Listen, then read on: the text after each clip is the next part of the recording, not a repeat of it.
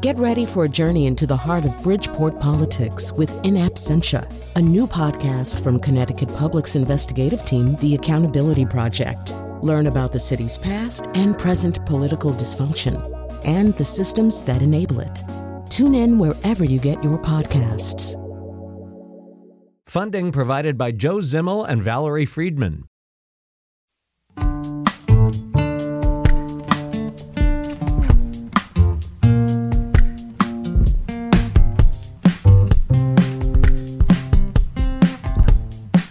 This is Where We Live on Connecticut Public Radio. I'm Lucy Nalpathanchel, broadcasting remotely. Many of us have been glued to our screens as we continue to work from home. But today, where we live, we challenge you to look outside as we talk about bird watching in our state. We're taking a break from politics because winter is a great time of year to observe birds like owls and other raptors. Coming up, we learn about bald eagle surveying in our state. We also get a glimpse into the, into the work of a bird rehabilitator. Have you picked up bird watching over the last several months? What birds do you see where you live? Join the conversation 888 720 9677. That's 888 720 WNPR. You can share a comment on our Facebook page and find us on Twitter at Where We Live. My first guest joining on Zoom is Ken Elkins, Community Conservation Manager for Audubon, Connecticut and Audubon, New York. Ken, welcome to the show. Good morning. Thank you for having me. This is uh, not our first bird show on Where We Live. It'll certainly not be our last. I know I've been a fan of birds since I was in elementary school. So I've, I have to ask, Ken, when did you get hooked on birds? Wow, we have something in common. It was elementary school for me as well that my grandparents moved north rather than south, like everyone else's grandparents. They moved to Vermont near the Canadian border. And rather than television, I had the bird feeders outside the patio door as my main form of entertainment and we had an encounter with one bird hitting the patio door and i got to hold on to this chickadee and uh, it woke up and was able to go back out on its own. It was a good story but that few minutes with that bird in my hand i think really sparked a different form of curiosity in me it's interesting that those small encounters can do that. For me, I was again a child and I heard this loud squawking one day and I ran to our, our indoor porch and in the front yard there was a big bird with a little bird in its talons. I would hmm. come, you know, I've learned later that that was a hawk, but it was just so neat to see that happening right in front of me. So I'm curious, Ken, have we seen bird watching surging in the pandemic? What are you hearing from uh, your members and people that, that visit you? Uh, at your Audubon Center? Well, uh, since the spring, uh, especially when things like going to the mall and the movies and other normal, uh, what we'd consider normal forms of socialization were not an option, people immediately took to our trails, our parking lots at our Audubon centers in Connecticut and at land trusts near us.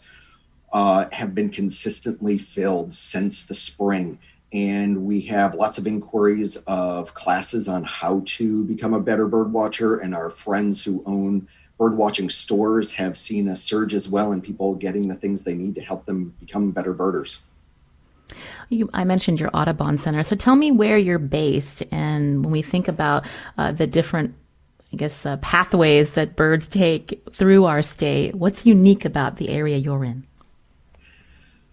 The Audubon Center I'm currently based at is the Audubon Bent of the River in Southbury, Connecticut. It's 700 acres uh, with almost 15 miles of trails. And there we manage for a mix of not just forest birds, but birds who need uh, second growth habitat, shrubby areas like indigo buntings and prairie warblers and blue-wing warblers. And uh, by having that mix of habitats close together, we have a, a, larger diversity of birds than you might find on some other open space properties nearby. And because of that, we also have birders from all over the state knowing that they can come and find an indigo bunting, a brilliant blue bird, just barely bigger than a goldfinch, fairly regularly uh, without too much of a walk from your car every spring. Mm. I mentioned earlier that winter is a good time for bird watching, especially to see raptors. Talk about that activity around our state, Ken. Well, uh, hawk watching and potentially finding owls this time of year, they uh, frequent large open areas. And for winter bird watching, you can do a lot of that from driving in your car along scenic roads in more rural areas or stopping and uh, parking along our big, large parking lots at state parks and town beaches or other spots that they can go. So it's something that you can do on a nice warm winter day or even bundled up and with the heat of your car not that far away. Uh, and because these birds are larger and they're out in those open spaces, it becomes a great spot to be. And there's a greater diversity in the late fall and through the winter sometimes of those hawks that during the breeding season some of them can be quite secretive but during the winter they're looking for food and they're out in the open a bit more i love that so tell me about the, the hawks the different kinds of hawks that we can see right now ken Sure. Uh, even just driving along a major road, if you see a hawk sitting on the side of the road or a, on a light pole, that's most likely the red tailed hawk. It's our most common hawk in North America by far. Uh, in it, most likely you'll notice that it's very pale underneath uh, on the belly, with maybe just small dark markings. If you see one with reddish orange on its chest this time of year, that's most likely red-shouldered hawk. They're becoming uh, much more abundant in Connecticut, especially in wet areas. And then we have in larger, wide open areas, rough legged hawks also generally pale. Some of them can be very dark. They have two different color forms. And what's neat about watching red, uh, rough-legged hawks over open spaces right now is that they can hover over one location. That they can flap their wings, and so you have a four-foot wide wingspan, hovering almost like a hummingbird over a spot. Down near our shoreline in particular, there's big open areas with owls like short-eared owls and snowy owls can be found, especially late in the day, maybe early in the morning. And for those, we need to make sure we give them enough distance when we do spot them. I definitely want to talk more about the snowy owls that uh, some are lucky to see this time of year. But my guest on Zoom is Ken Elkins, Community Conservation Manager for Audubon, Connecticut and Audubon, New York, as we talk about bird watching. And we want to hear from you. Are there particular birds you're noticing now versus in the spring or summer? Or if you have a general question about a bird that you've observed, you can join us 888-720-9677 or find us on Facebook and Twitter at Where We Live. Uh, Matt tweeted earlier that the highlight highlight of their days is seeing the male and female cardinal at their feeders together, but lots of chickadees, titmouse, blue jays, and golden finches. Of those birds that I just mentioned, Ken, are there are they are they the ones that live year round and they're, they're you're more apt to see them in the wintertime? Yes, all of those are year-round residents here. Uh, goldfinches tend to be uh, a, a, little bit more migratory than those other ones that you listed cardinals and chickadees in particular are very residential and very um, very uh, infrequently. And what's great is that we kind of need a daily dose of birds in our lives, whether it's those bursts of color, like um, Matt was saying, or if it's the sounds in particular, is another thing that there's new research showing that sounds of birds uh, make us happier and reduce the stress levels in our bodies by listening to birds every day. So we need that time. Now, when we talked about raptors this time of year, can you talk about what they're eating in the winter versus uh, in the spring and summer, Ken? They are eating mostly rodents and other small mammals. And then we have a few species of hawks, Cooper's hawks and sharp-shinned hawks and peregrine falcons in particular, are eating birds. Uh, some of the other species will as well. Red tailed hawks in more urban areas are known to eat a lot of pigeons as well. Uh, that those are foods that they're going to eat during the summer as well. And what is different about their diet this time of year compared to uh, the summer is that the they're feeding their young more things like large insects and caterpillars uh, when they're nestlings versus now as adults they need a lot of protein and they need a lot of calories overall. So that's why they're eating um, an abundance of those rodents and small birds can you mention these other smaller raptors that we might see? So over the weekend, this was really neat to see this while I was driving.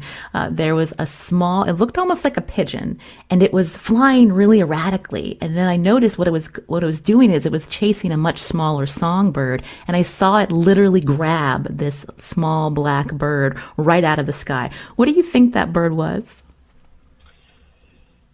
It was either a sharpshinned or a Cooper's hawk. And uh, when people get into bird watching, that is one of the first groups of birds that confound people because they are very, very similar in uh, sizes and shapes. That a female sharp-shinned hawk is basically the same size as a male Cooper's hawk, and they have the same exact colorations. Uh, instead, it's things like the shape of the head, the shape of the tail, and the overall size of that head to the body are the actual ways that we can identify distinguish the two species. So quite often we might not be. I I even go out times and well, it was a sharpshin or a Cooper's. I didn't get to see it long enough to know which one it was. Mm. What about kestrels? Ah, American kestrels do eat small birds. Uh, their populations during the winter are very limited, though. Uh, they require large open spaces, usually 30 acres or more. And because they cannot hunt in deeper snow as well as some of our other raptors, their numbers in Connecticut are fairly low during the winter.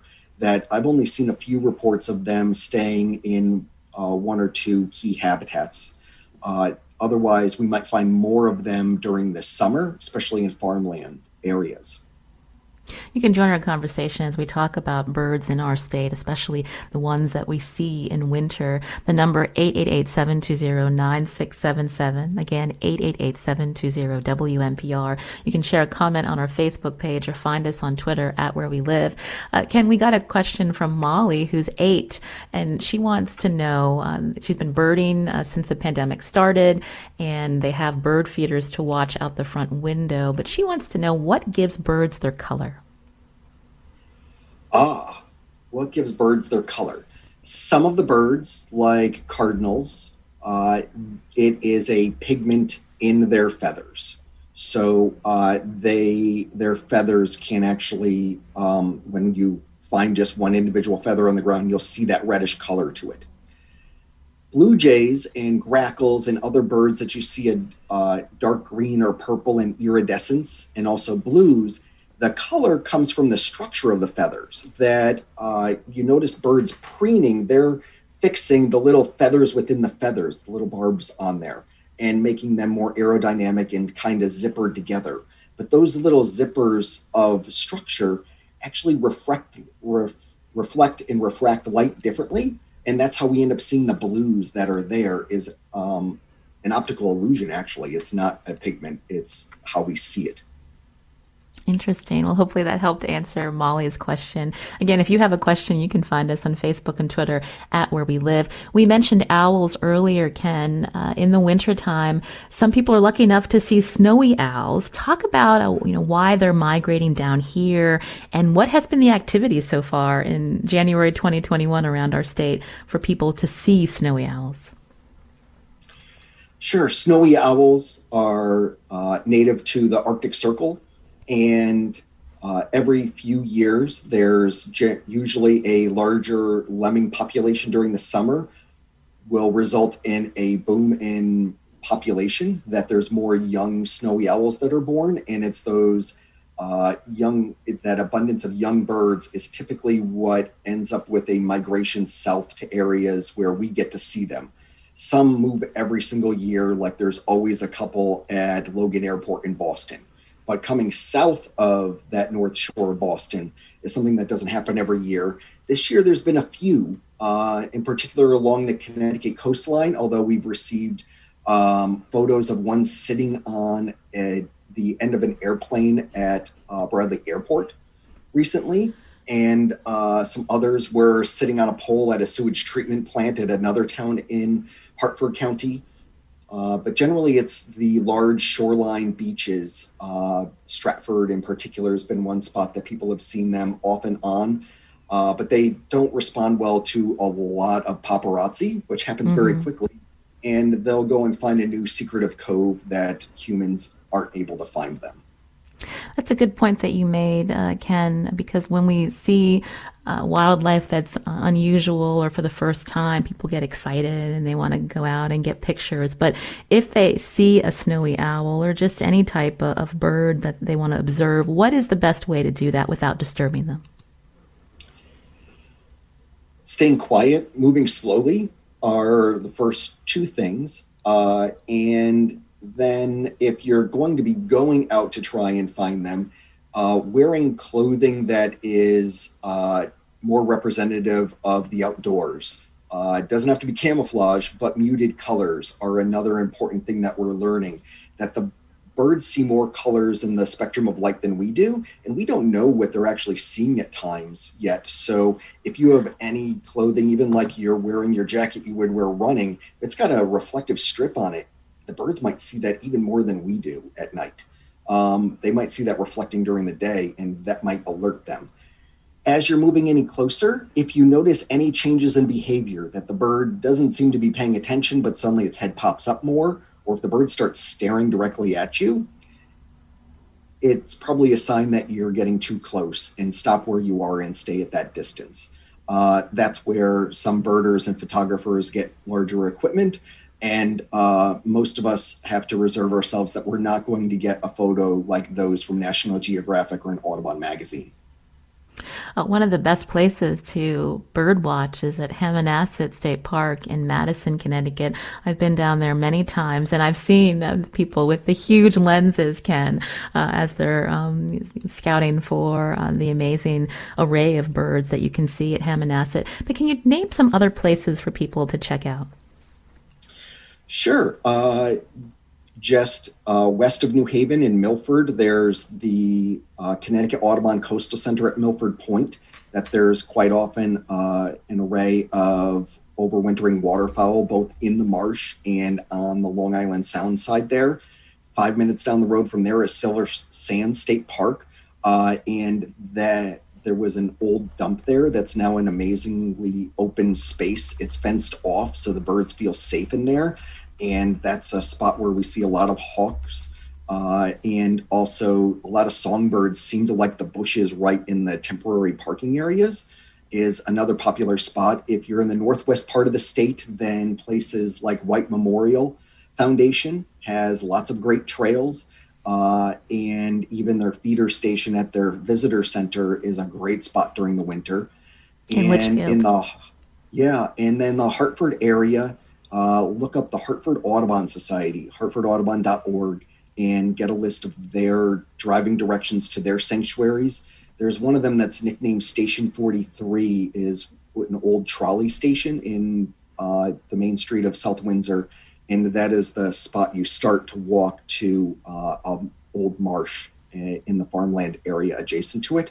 Is an amazing spot that when I lived up there, that was my favorite spot to go you have a lot of knowledge from the many years that you have been birding and also working with Audubon Connecticut and Audubon New York, uh, Ken. But I'm curious for people who maybe are just starting out with birding uh, and how social media and technology have changed uh, uh birding uh, for the better in terms of helping uh, people who are just starting to be able to identify the birds that they're seeing. I know that somebody tweeted, Shane, Sean actually tweeted, wanted to know your thoughts on the Merlin bird ID app. Uh, he and his kids love using it, and I'm curious what some other apps are that you could recommend.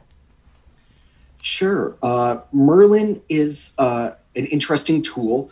A, I remember years ago that I was one of those volunteers training the software for Merlin is both an app in your phone now or a website where you can insert a photo that you've taken uh, and it will help you give suggestions of what bird it was.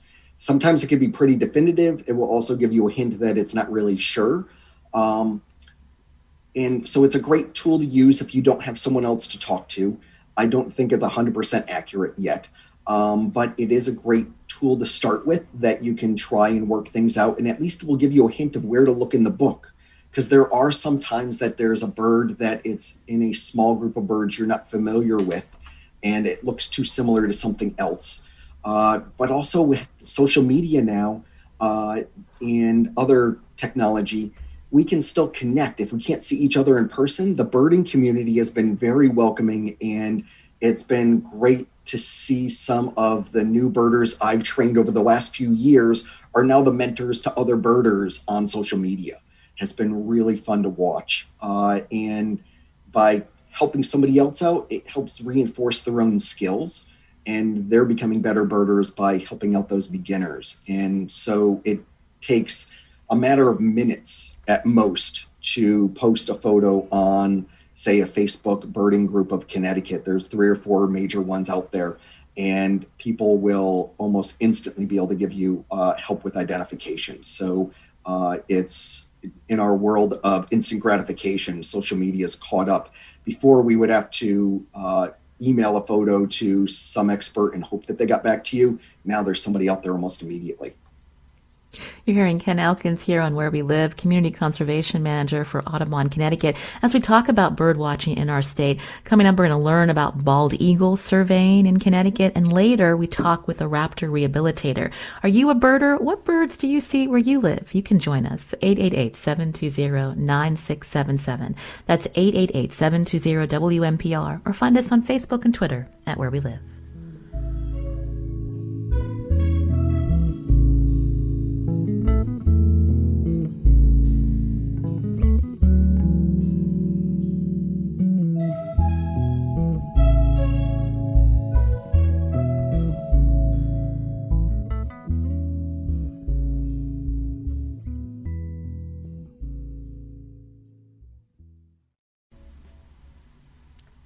This is Where We Live on Connecticut Public Radio. I'm Lucy Nalpathanchel. My guest today, Ken Elkins, Community Conservation Manager for Audubon, Connecticut and Audubon, New York, as we talk about bird watching. Now, what birds do you notice where you live? You can join us, 888-720-9677, or if you have a general bird question, you can again call in and talk with uh, Ken, 888-720-WNPR, or find us on Facebook and Twitter at Where We Live. Skip's calling from Hebron. Skip, go ahead. Hi. Um, we were we were walking the other day at Hurd Park down in East Hampton, or down in East Hampton, I think it is, and we saw what we thought when I looked them up were black vultures. Is that reasonable, or because I had never heard of black vultures around, but, but I'm not a, uh, a birder per se, but I just never seen any before. Is that possible? Good question, Skip. Ken, what can you tell him? And during the winter, we now seem to have more black vultures than turkey vultures in the state. It's a southern species that we didn't have nest in the state until almost the year 2000. Uh, and now there are some roosts uh, that are 50 plus black vultures in spots in Connecticut for the winter. Do we know Great why black vultures are coming up? Does it have something to do with uh, how climate is changing, Ken? Uh, yes, that with climate change, our winters have not been as uh, um, cold and sustained cold as they used to be. And so, over the last 50 years in particular, we've seen a lot of birds that are southern species overwinter here. Uh, many people might remember a time when there were no cardinals here during the winter, or very few even their neighborhood. Other ones, like Carolina wrens, are birds that we're hearing sing even this time of year 25 years ago, they were kind of tough to find during the winter. And even 70 years ago, mallard ducks were a bird that weren't around in Connecticut. So some birds, it's because of climate. Some of them, they have other adaptations that are helping them expand their range and they're moving northward. And that Turk, that black vulture is definitely one that we we've seen that uh, range expansion pretty much go align with some other climatic factors. We have another vulture question. Caroline's calling. Go ahead, Caroline. Hi, I think he kind of answered my question, but we've seen an influx in Norwich, especially certain times of the year and right now, and they're not very attractive to watch, but um, they're there and they roost in the large pine trees around the neighborhoods and on some some of they're on a, a lot of the roofs in the area too, which I don't think people are too happy about. You're talking about turkey vultures, Caroline? Turkey turkey vultures, yes. uh, for people yes. who haven't seen Ken, for people who haven't seen a turkey vulture, uh, Caroline mentioned they're not very attractive. Can you describe uh, the turkey vulture to us? Well, their size is impressive to start with a seven foot wingspan, standing what almost three feet tall. Uh, but they have very small heads for their bodies and no feathers on their head uh, because they eat uh, roadkill and other dead animals. So by having their head near all of that um, the carcasses, they don't want to get an infection or have to clean their feathers, so they just have an adaptation with no feathers. So they just don't look as pretty in general terms to people because of that look. Uh, and also by having that many very large, all dark birds, it kind of looks a little ominous to some people. Um, and it does seem to be some of the more um, urbanized neighborhoods Norwich, Willimantic, uh, Derby, and New Milford. It's all in urban neighborhoods with large pine trees or spruces. And the birds will line up all the way down the block on roofs of houses to line up till they can get into those trees together at sunset. Uh, so, yes, we have had other neighbors ask about that before. Um, it's mostly a winter thing, and very few will roost like that during the summer, that they're all with their own separate nests on different cliff sides and old barns and things. You can join our conversation as we talk about birds in our state and bird watching. 888-720-9677. Jeff's calling from Wallingford. Jeff, go ahead.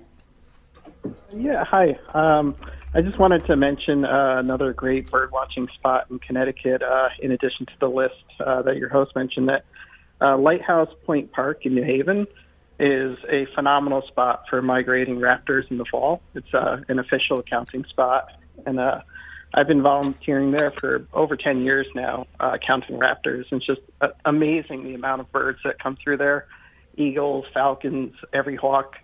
Uh, so, really, uh, people should check it out in the fall.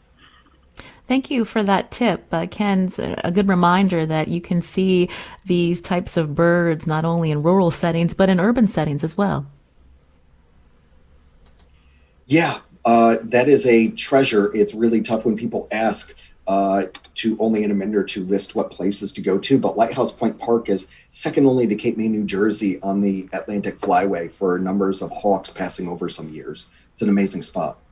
So let's talk more about the raptors that we see, including bald eagles that winter in Connecticut along the Connecticut River. This is amazing when you see them up close. And I wanted to bring into the conversation now Bill Reid, Chief Ranger of the Last Green Valley National Heritage Corridor, to talk about the surveying that's done, uh, checking out the, the pairs of bald eagles that are nesting in our state. Bill, welcome to the show. Thank you for having me. So, briefly, for people who don't know, tell us about the Last Green Valley and why it's such a special place in our state. Well, it's uh, up in the northeast corner of uh, the state. Um, it occupies 35 towns and um, 26 in Connecticut, nine in Massachusetts. If you think about the Thames River and the Thames River watershed, that is basically the area that encompasses the Last Green Valley National Heritage Corridor. It was designated a National Heritage Corridor in 1994 by an act of Congress. Um, and the reason is that this region is still predominantly undeveloped. Uh, over 70% undeveloped, mostly forest land, farms and fields. And it's so close to the I 95 corridor, you know, between Washington and Boston, it's pretty much all developed. And here we are uh, close to that I 95 corridor, and we're still predominantly undeveloped land. Mm-hmm. Um, and so that's what it's all about. Um, I work for an organization that is the man management entity of the National Heritage Corridor. We do report to the National Park Service, uh, but we are also a, a, private nonprofit. So tell us about the bald eagles that you see in the Last Green Valley and how residents can help uh, the state environmental uh, department uh, survey uh, the bald eagles in our state. Well, the Midwinter Bald Eagle Survey is actually, um, actually, it's the Midwinter Eagle Survey is actually a national effort. Um, over 30 states represented the lower 48 uh, do conduct uh, the, the, Eagle Survey. Uh, here in Connecticut, it's managed through the Department of Energy and Environmental Protection. Now, back in 2009, uh, the Last Green Valley organized a wonderful expedition, a paddling expedition called Source to Sea uh, connecting the drops to the last Green Valley as a way to draw attention to the water resources in our region. We paddled all the rivers all the way to Long Island Sound, and along the way we saw a lot of eagles, a lot of osprey and great blue heron and the like, but we saw a lot of eagles. And then later that year, I saw a report from Connecticut uh, DEEP and Connecticut uh, Wildlife Magazine that there was one eagle counted on the Quinebaug River um, that uh, for midwinter survey. So I got in touch and I said, you know, there's a lot more than that. Do you need some help? so, so in 2010, uh, we started uh, with 13 volunteers surveying in about 10 different locations along the Quinebaug and Shetucket River. That has grown over the years and uh, to the point where here, um, just recently, the Midwinter Survey is always in January. So this year was on January 9th. Uh, we had 48 volunteers 16 teams, uh, 23 river, river locations, and four, uh, 14 flatwater and lakes and pond locations. Um, and we counted 35 eagles. And it's a, it's a wonderful opportunity to get out and help for four hours on a cold morning. And what you're doing is really um, you're, you're part of a national effort, getting a sort of a quick census of eagles. And Bill, um, I wanted to bring in I wanted mm-hmm. to bring in Ken just real quickly. When we think about the bald eagle population, and because of conservation efforts, are consistently seeing more bald eagles in our state, Ken? All across the state, and like Bill said, it's been um, just over the last 20 years in particular. We went and 25 that we went from one nest in northern Connecticut in 1994 to maybe five or six, 10 years later. And in the last 10 years, we're now uh, closer to 50 nests and over 60 young uh, left the nest. Last year was a new record. Mm. So, Bill, when you're out there with volunteers and you're able to see bald eagles, describe that experience. What's it like? Well, it, it never. It, I never get tired of it. I mean, they, they are a large bird, wingspan between six and seven uh, feet. Um, they weigh between eight and twelve pounds. Um, they're a magnificent bird to watch fly, um, and I, I, just never get tired of it. And the volunteers certainly um, enjoy that, that that experience also. We're seeing more and more of them. We have several active nests and territories uh, up here in the Last Green Valley um, and I'm one of the volunteers that helps monitor uh, the nests that are up in this neck of the woods also. And it truly is a, um, it's really a year-round magnificent experience. But in the wintertime, you see they, they are congregating um, down from the northern, the frozen north of Canada and, and Maine. So they're coming down to where there's opportunities for more open water. As a fishing bird, that's, uh, that's their primary food source. So that's why we do the, the midwinter survey this time of year, and that's why we see so many of them uh, this mm. time of year. You're hearing Bill Reid, Chief Ranger of the Last Green Valley National Heritage Corridor, uh, this area in the quiet corner, of the eastern side of our state, uh, where they are doing surveys of bald eagles, and you can see them around our state, especially in the winter. I wanted to take some listener calls now. Uh, Patrick's calling in from Westville section of New Haven. Patrick, go ahead. Hi, Lucy. Um, yeah, Westville is a great area for birds. Um, I live very closely to the Yale athletic field, so it's a nice, big, open space.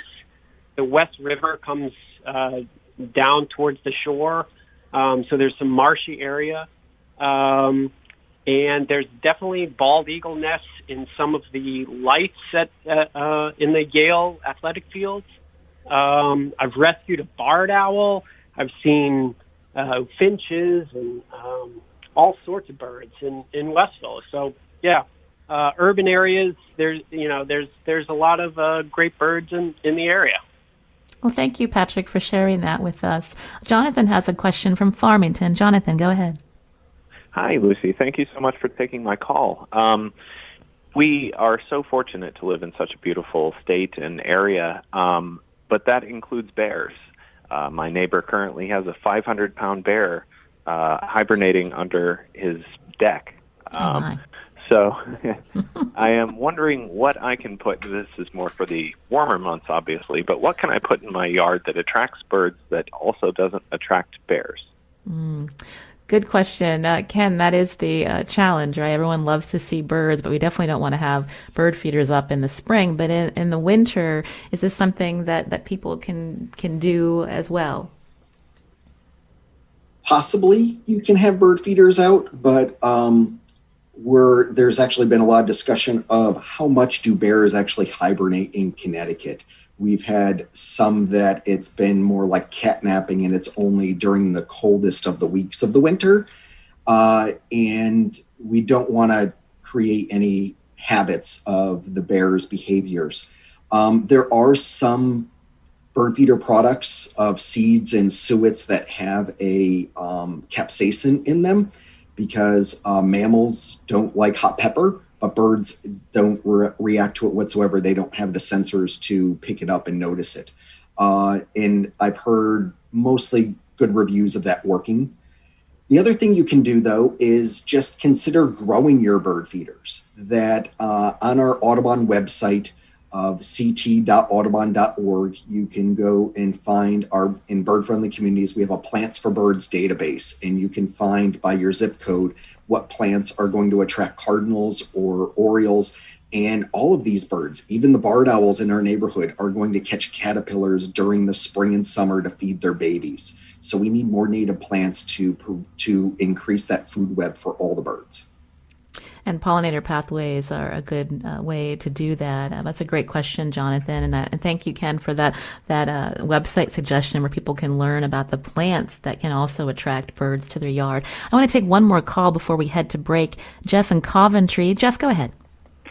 Hi, um, just a quick question for you. We have some feeders up, and we got a lot of different birds here.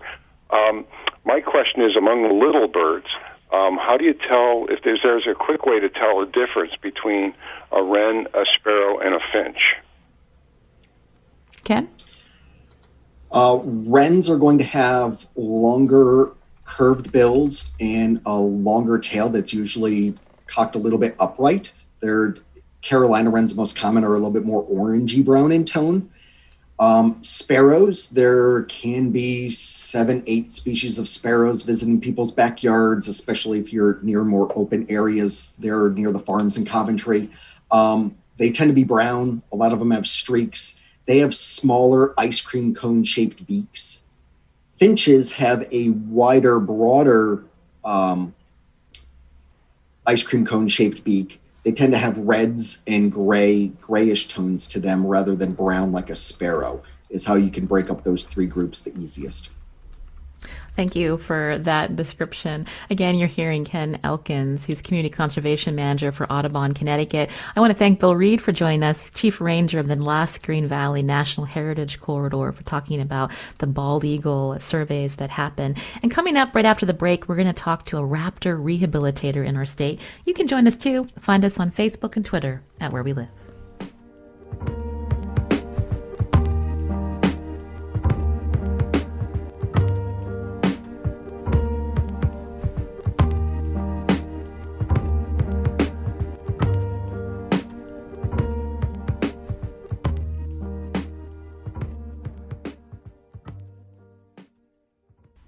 This is Where We Live on Connecticut Public Radio. I'm Lucy Nalpathanchel. With me on Zoom, Ken Elkins, Community Conservation Manager for Audubon, Connecticut and Audubon, New York. And joining us now is Mary Beth Kaiser, Director and owner of Horizon Wings Raptor Rehabilitation and Education. That's located in Ashford, Connecticut. Mary Beth, welcome to our show.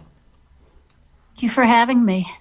We heard from listeners uh, who see vultures and also the magnificence of, of the bald eagle, especially in the winter months. But tell me a little bit about how you got attracted to become a raptor rehabilitator. Well, I have uh, got my state license about 36 years ago, but you need a federal license to do the migratory birds, including the uh, raptors. And I've had that for 21 years now. And it's basically just a love of all things wild, and birds especially have always fascinated me. So, when we talk about raptors, uh, tell me about the types of birds that you're helping rehabilitate with your volunteers. Oh, we take everything um, from the small screech owls, saw-whet owls, uh, red-tailed hawks, peregrine falcons, eagles. If it's a raptor, we accept it. We accept vultures also. And I do have a soft spot for the corvids, I have to say. I really like our ravens and crows. Uh, crows are so intelligent. I, I also like crows, Mary Beth. Um, Anne is calling in from East Hartland. Anne, uh, tell us about what your observation. I think Mary Beth can talk a little bit about this too. Oh, thank you so much. And thank you, Mary Beth, for all your work.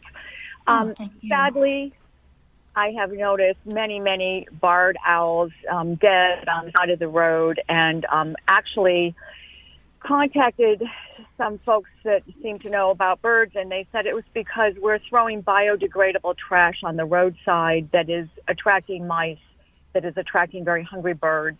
I'm wondering if you could comment on that and any suggestions. Um, it seems like there's small gestures we can do to save our bird life. You're right. Any type of trash uh, whether it's that uh, fast food bag or even that apple core, it's going to attract rodents to the side of the road to eat it. One of the features of a raptor, their eyes face forward. And many times they are just fixated on that rodent in the median or on the side of the road. They don't see the car coming and they actually fly straight into it. So, litter of any kind should never be thrown out on the roadside, even if you think it's biodegradable. I see a lot of chatter uh, in the town on our Facebook town page, uh, Mary Beth, where people don't like uh, the rodent, uh, the vole holes or the mole tunnels. And oftentimes the suggestion that people get is, oh, call this uh, company, call that company. But the, the impact of rodenticide, what are, you, what are you seeing when you're rescuing raptors around our state? There is a big impact of rodenticide. Um, it actually seems to maybe even becoming a bit greater. Tufts University has been studying this since about 2011. They studied 65 red tails last year, a sample of 65, and every single one of those birds had a level of rodenticide in them high enough to treat, um, regardless of whatever injury brought them into the clinic. So, rodenticide, that mouse, that rat, that chipmunk, they eat that. It takes a good 10 days, seven days to die. They look for a water source because they're thirsty. All animals look for water sources. Um, one mouse with rodenticide in it could kill a red tail easily. Um, the there's uh, first generation and second generation uh, rodenticides. Some are stronger than others. Some have been outlawed for general public use, but other places like big industry still use them. So it's a big problem. Hmm. So, when you and your volunteers uh, are encountering a bird that is down for any reason, are there ways to, to help that raptor if they have been poisoned? Yes, we um, can get them supplements to help the blood clot, and that's another thing why rodenticide is um, is so hazardous to our uh, our birds, our raptors, because the birds don't have the same clotting factors as you and I. They don't clot blood as well as you and I. So, with the rodenticide being an anticoagulant, uh, they are especially sensitive to it. So, a visit to a vet, uh, blood work, and the proper uh, supportive care. You're hearing Mary Beth Kaiser again. She's director and owner of Horizon Wings Raptor Rehabilitation and Education in Ashford, Connecticut. So, what are some of the biggest challenges that uh, you encounter in your work, Mary Beth? Uh, I think the biggest number of injured birds we see are, are struck by cars, uh, mm-hmm. unfortunately. And sometimes it's just educating the general public, just letting them know. Um, you know, it is a federal offense to harm a raptor. Even if you got into your chicken coop, you're not allowed to shoot them. Uh, fix up your chicken coop so they can't get into it. If you have free range birds, you're going to open them to predation. So basically, a lot of it is just education on what to do if you find an injured raptor, how to handle it. Um, safely for you and the bird and please call a rehabber don't try to rehab this bird or any wildlife on your own so, when somebody sees an injured bird, what should they do? Uh, get in contact with the proper authorities. The DEEP has a list of wildlife rehabilitators. Um, you can also call their emergency number for a rehabilitator. Don't approach a wild animal if you don't know what you're doing. Um, harm could come to you as well as that animal. Get advice. Get advice from somebody with experience so no one or nothing gets hurt. Did you see that amazing story a couple weeks ago, Mary Beth? There was a Connecticut hiker that rescued a bald eagle in Thomaston and wrapped the jacket around the bald eagle until uh, wildlife uh, officials could meet him on the trail. Yes, I did see that. In fact, actually, uh, a fellow rehabber, a friend of mine, was one of the first ones to get a call. And um, then the DEEP intervened, which was wonderful because they got it to a much closer rehabber because the sooner you take care of that bird, the better. And that young man, he was pretty brave, uh, and I'm glad no injury came to either of them, and that bird is being helped. Oh, that's good to hear. I wanted to fit in a, a couple of listener calls before we end. Uh, Christine's calling in from Farmington. Christine, go ahead. Hi. Um, Yeah, I um I'm a big bird watcher. Uh, this year I'm home with a broken arm, so I've really been able to watch the birds a lot. Um, and I have just two comments. Um, one, I have problems with bears here also, so I started fe- feeding mealworms, and um, it has twofold positive effects. One, the bears don't seem to like it, and the other thing is that um, so I'm inundated with bluebirds this year. I have so many bluebirds. It's just like wonderful to watch them. I'm just enamored with them. So um, those are really just my comments. I guess that I'm curious if, if if it's possible to give too much protein to the birds in the form of the mealworms. Uh, good question. Ken Elkins, what can you tell Christine? That's an awesome concern, and I'm glad you uh, found the bluebirds being able to visit your feeders uh, because of the mealworms. They generally won't eat many seeds. They will eat sunflower hearts, I've heard. Um, birds are pretty amazing in the fact that they know how to choose their diet and um, will uh, stop eating a food source if it's not something that they should be eating too much of. And during the winter, extra calories in whatever form they can be is uh, just fine. Those mealworms, especially some of the dried up ones, there's also a pretty high fat content, um, is pretty valuable for those birds as well. Um, the only spot where we see them eating where they shouldn't be is feeding waterfowl at a at a, a pond where people are feeding them things like bread. Um, is the only spot that we see that becoming a problem. But what you're feeding in the backyard, they'll they'll be great with, and uh, I wouldn't have any concern. Amy on Facebook writes she has a couple of bird feeders and she can't seem to attract any birds other than the LBB, little brown birds. What can she do to attract more colorful birds? Uh, Ken, maybe try mealworms, see if she can get some bluebirds? Mealworms would be good. Um, probably switching so there isn't any form of millet in the seed mix, especially when we're buying at the grocery store or some of the smaller shops.